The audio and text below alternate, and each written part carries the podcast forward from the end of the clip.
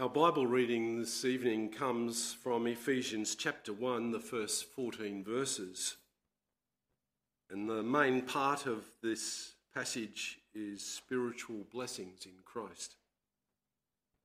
Commencing at verse 1 Paul, an apostle of Christ Jesus by the will of God, to the saints who are in Ephesus and are faithful in Christ Jesus, grace to you and peace from God our Father and the Lord Jesus Christ.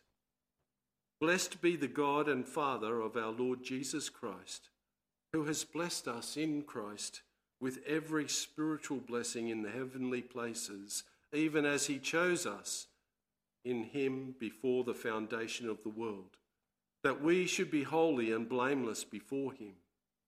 In love, he predestined us for the adoption to himself as sons through Jesus Christ, according to the purpose of his will, to the praise of his glorious grace, with which he has blessed us in the beloved. In him we have redemption through his blood, the forgiveness of our trespasses, according to the riches of his grace, which he lavished upon us in all wisdom and insight making known to us the mystery of his will, according to his purpose, which he set forth in Christ, as a plan for the fullness of time, to unite all things in him, things in heaven and things on earth. In him we have obtained an inheritance, having been predestined according to the purpose of him who works all things according to the counsel of his will so that we who are, were the first to hope in Christ might be to the praise of his glory. In him you also, when you heard the word of truth, the gospel of your salvation, and believed in him, were sealed with the promised Holy Spirit, who is the guarantee of our inheritance until we acquire possession of it to the praise of his glory. Our text for tonight is the article of Belgic Confession number 16, which we read earlier for our profession. And the title of tonight's sermon is God Elects Sinners by His Pure Goodness. Beloved congregation of Christ, I sometimes read stuff online from people who used to be reformed. Some of them left their reformed church to go to some other church. Some left the Christian faith altogether, but I want to understand why. I want to understand what their issues were that can help inform my preaching and teaching. I get to know what the objections are, and then I can address them. One of the issues that often comes up is God's sovereignty in our salvation. We believe the Bible teaches that God is 100% behind our rescue from sin. We give him all the praise and glory. That makes sense when you look at it from a biblical perspective. If I didn't respect the authority of the Bible, if I didn't think it was the infallible and inerrant Word of God, my human reason would probably lead me in a different direction. I might be like that one person who writes online that you Got to give it to Calvinists. They've successfully imagined the most untrustworthy deity imaginable. I cannot come up with a more untrustworthy deity, no matter how hard I try. This is because God forces billions to be ignorant and doomed.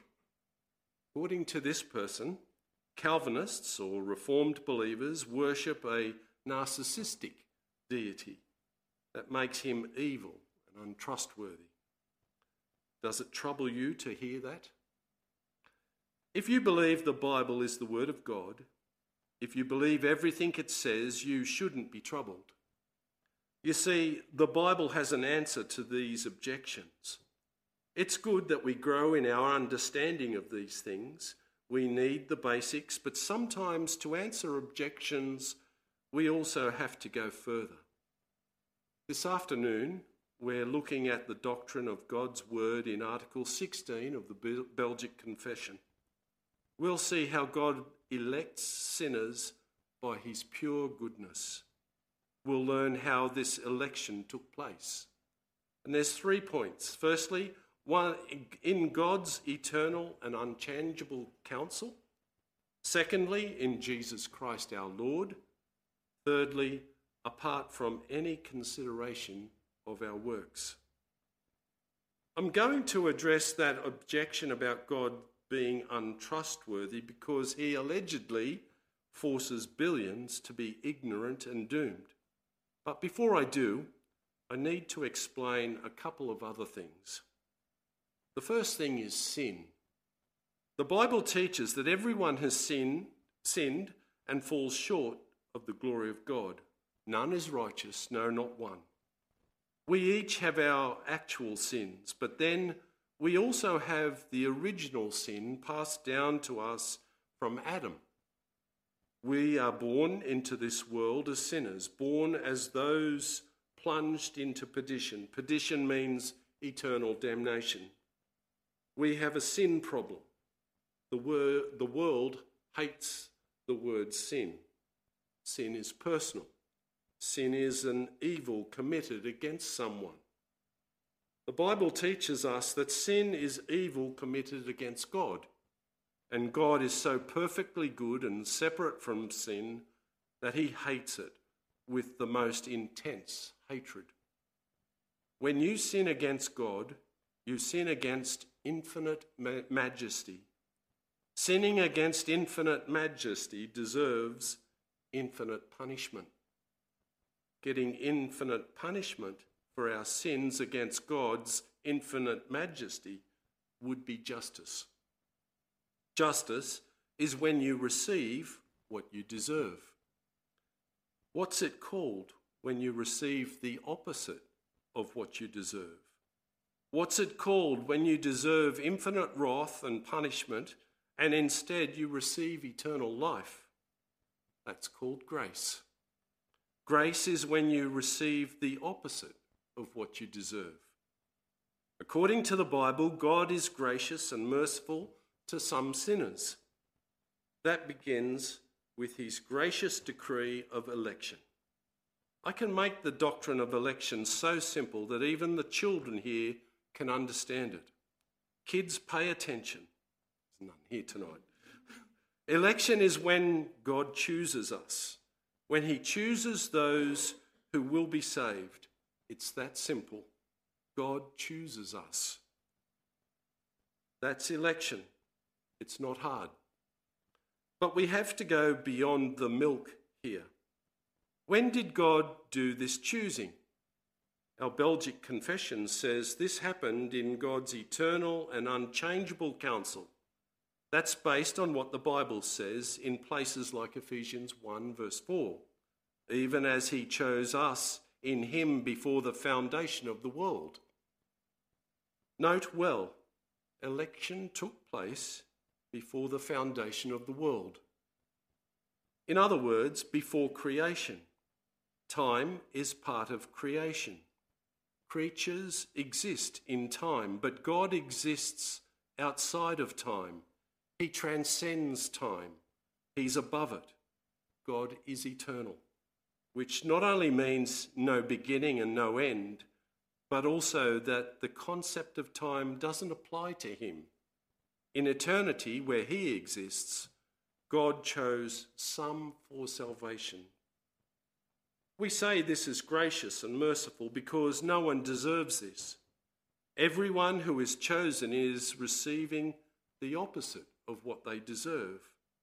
God owes it to no one.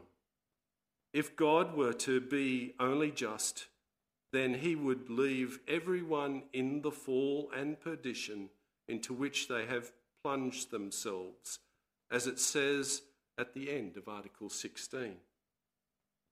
That gets us into dealing with that objection that God forces billions to be ignorant and doomed. When I was eight years old, our family was living far up in the Canadian Arctic. That winter, we went on a dream vacation to Disneyland in California. One of the souvenirs I still have from that trip is an ink drawing done by an artist on one of the streets in Disneyland. It's a drawing of an eight year old me driving a car. My head is huge and exaggerated, and the car is tiny. A kind of drawing is called a caricature. A caricature, a caricature exaggerates. There's a bit of truth in it, but it's also blown out of proportion. When someone says that Reformed churches teach that God forces billions to be ignorant and doomed, that's a caricature. There are billions of human beings who have been or are ignorant and doomed. The Bible says that, not us. Jesus said it in Matthew 7, verses 13 and 14. He said, There are many who go through the wide gate and follow the easy way to destruction. There are a few who find the narrow gate leading to life. But the Bible doesn't say that God forces them to be that way, and neither do we.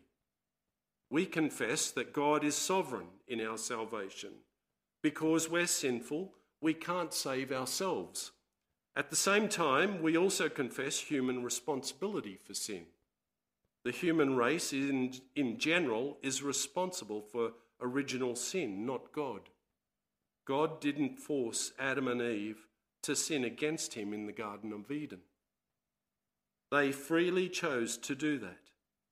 Individual human beings are responsible for their own, own actual sins. No one is forced to be ignorant and doomed. Because of sin, they want it that way. Because of sin, fallen human beings don't want God. Because of sin, they want to rebel against Him. Because of sin, fallen human beings don't want to humble themselves and say they have a problem. Human, human beings carry 100% of the moral responsibility for their ignorance and rebellion against God.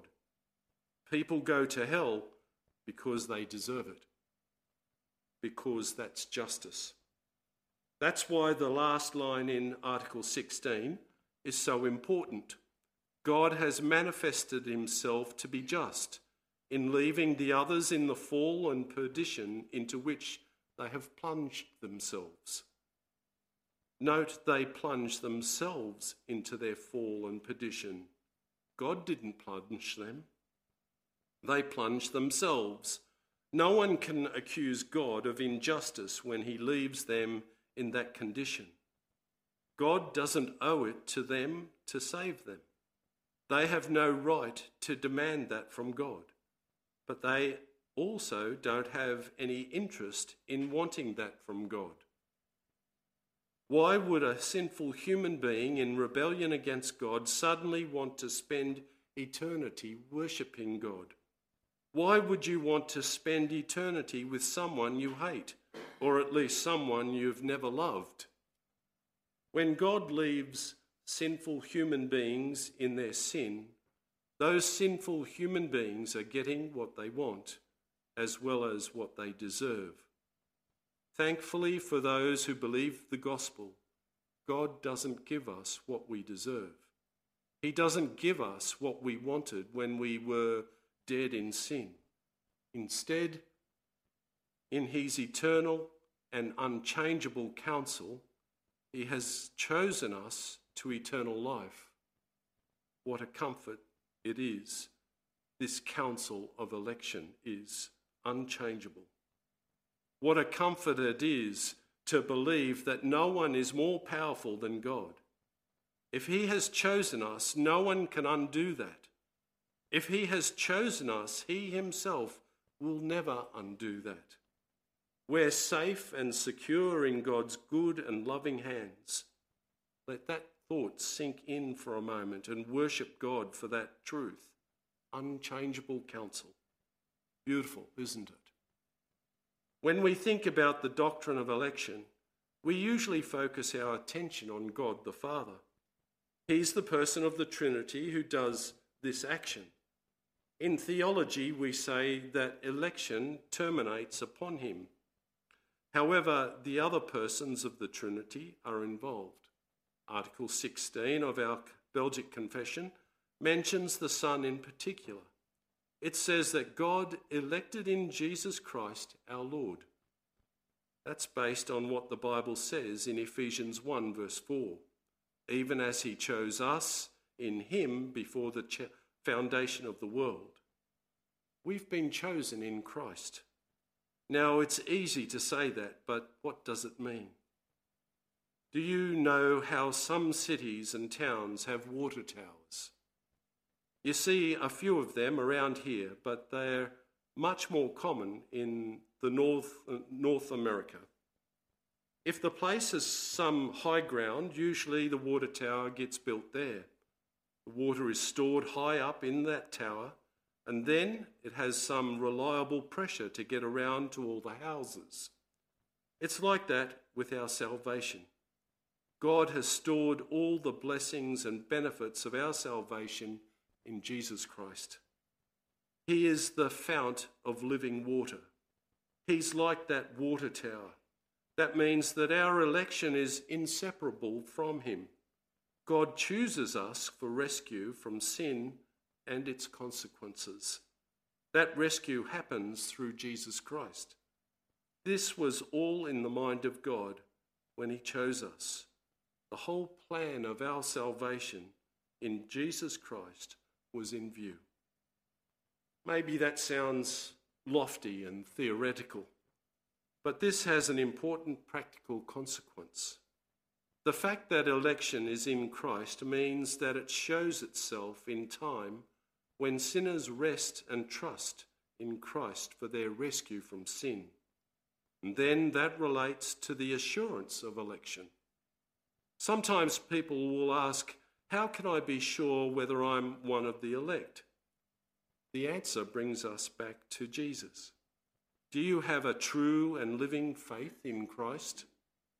Do you place all your hope and trust in Him for rescue from your sin and what you deserve for it?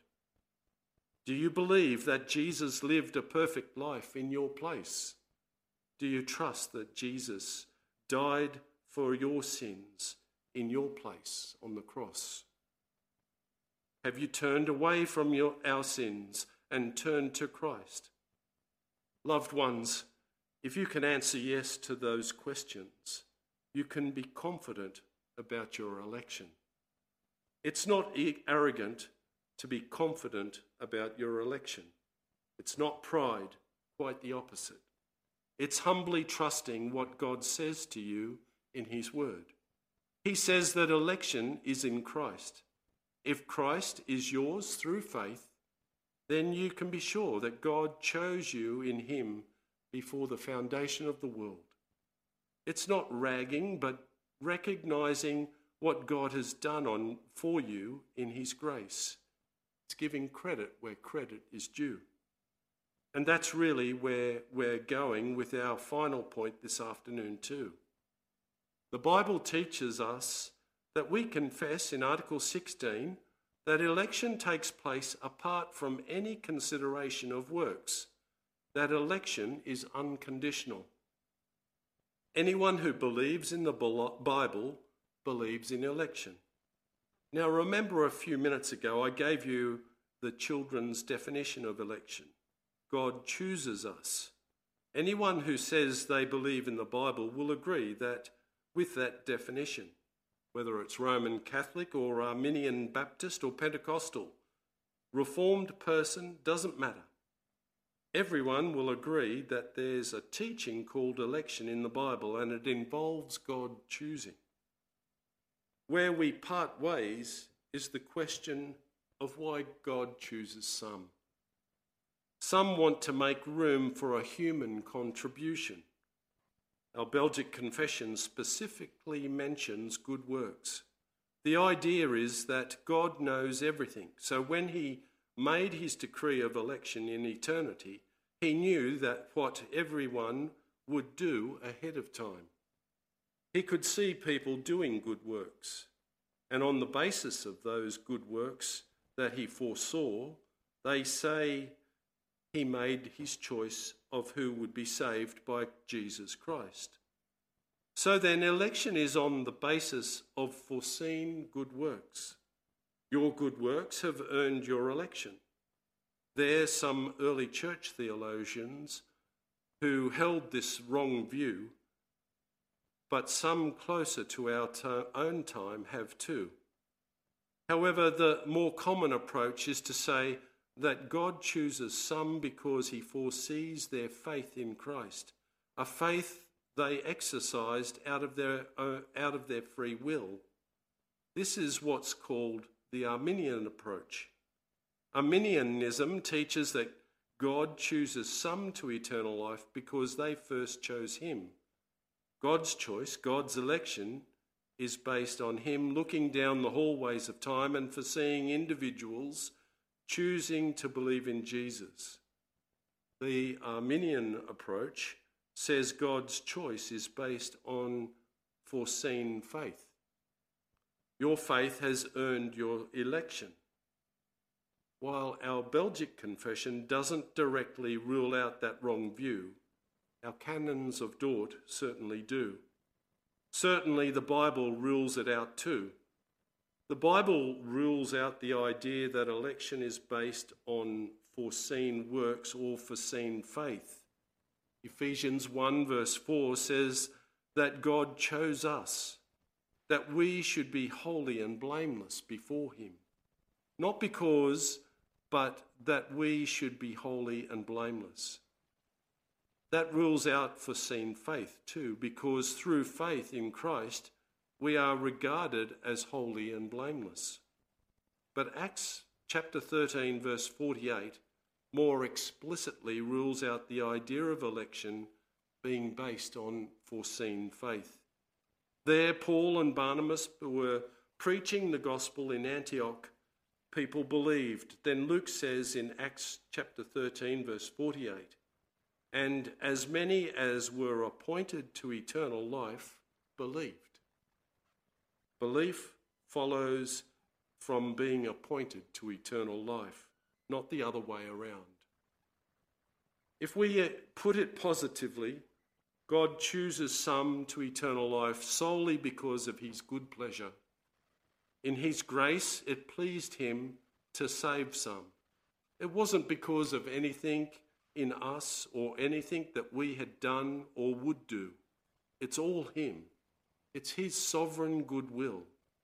He saved us because He wanted to. He decided that it would serve His glory best to choose some to eternal life while leaving others under His just judgment. Some might say that sounds arbitrary, it sounds random. God just chooses on a whim. But that's not what the Bible is teaching. God doesn't do arbitrary he has a sound reason for everything he does. The thing we find hard to accept is that he doesn't always tell us, and we think he should.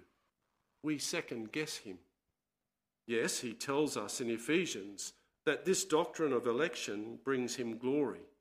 Those who have been chosen and who've believed in believed will bring God worship because of it. But he doesn't drill down into the details of why, why this person and why that person.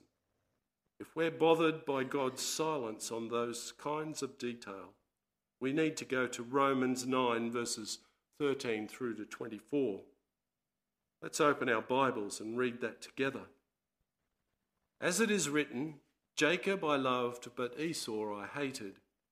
What shall we say then? Is there injustice on God's part? By no means.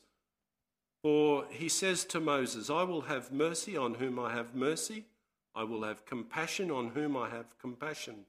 So then it depends not on human will or exertion, but on God who has mercy. For the scripture says to Pharaoh, For this very purpose I have raised you up, that I might show my power in you, and that my name might be proclaimed in all the earth. So then he has mercy on whomever he wills, and he hardens whomever he wills. You will say to me then, why does he still find fault? For who can resist his will? But who are, are you, O man, to answer back to God? Will what is moulded say to its moulder, Why have you made me like this? Has the potter no right over the clay to make out the same lump, one vessel for honourable use and another for dishonourable use? What if God, desiring to show his wrath and to make known his power, has endured with much patience vessels of wrath, prepared for destruction, in order to make known the riches of his glory for vessels of mercy, which he has prepared beforehand for glory? Even us, whom he has called, not from the Jews only, but also from the Gentiles. The point is, God is God, and you're not. You don't have a right to know his every thought, and you don't have a right for an explanation from him. He's decided you don't need it. What you do need is the truth he does give us about himself. God is always good, always trust, always just, always trustworthy. So instead of second guessing God, trust Him also when it comes to election. Loved ones, the Bible teaching isn't just supposed to fill our minds. Election is meant to impact our lives. There are two ways. First of all, if we have the assurance of election, we ought to worship. We give all, all the credit and praise to God for our salvation. It's a deeply humbling thing that God has chosen me when I know my sin and misery. I don't deserve it at all. I fall down in worship before the triune God. Second, our canons of Dort put it well. It is not at all true that this doctrine of election and the reflection on it makes believers lax in observing the commands of God or falsely secure. In the judgment, just judgment of God, this usually happens to those who rashly presume to have the grace of election or idly and boldly chatter about it, but refuse to walk in the ways of his elect. In other words, if you're one of the elect, you're going to act like it more and more. This is what Peter says in 1 Peter 1 in 1 Peter 2, verse 9. But you are a chosen race, a royal priesthood, a holy nation, a people for his own possession. Why?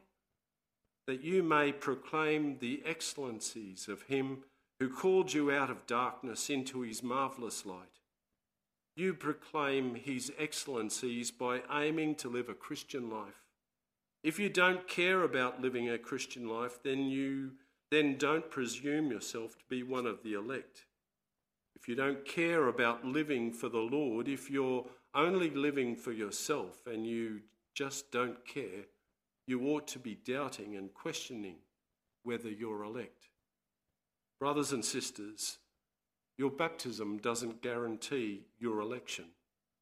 Your church membership doesn't guarantee your election being born into a Christian family doesn't bring you to be one of God's chosen ones.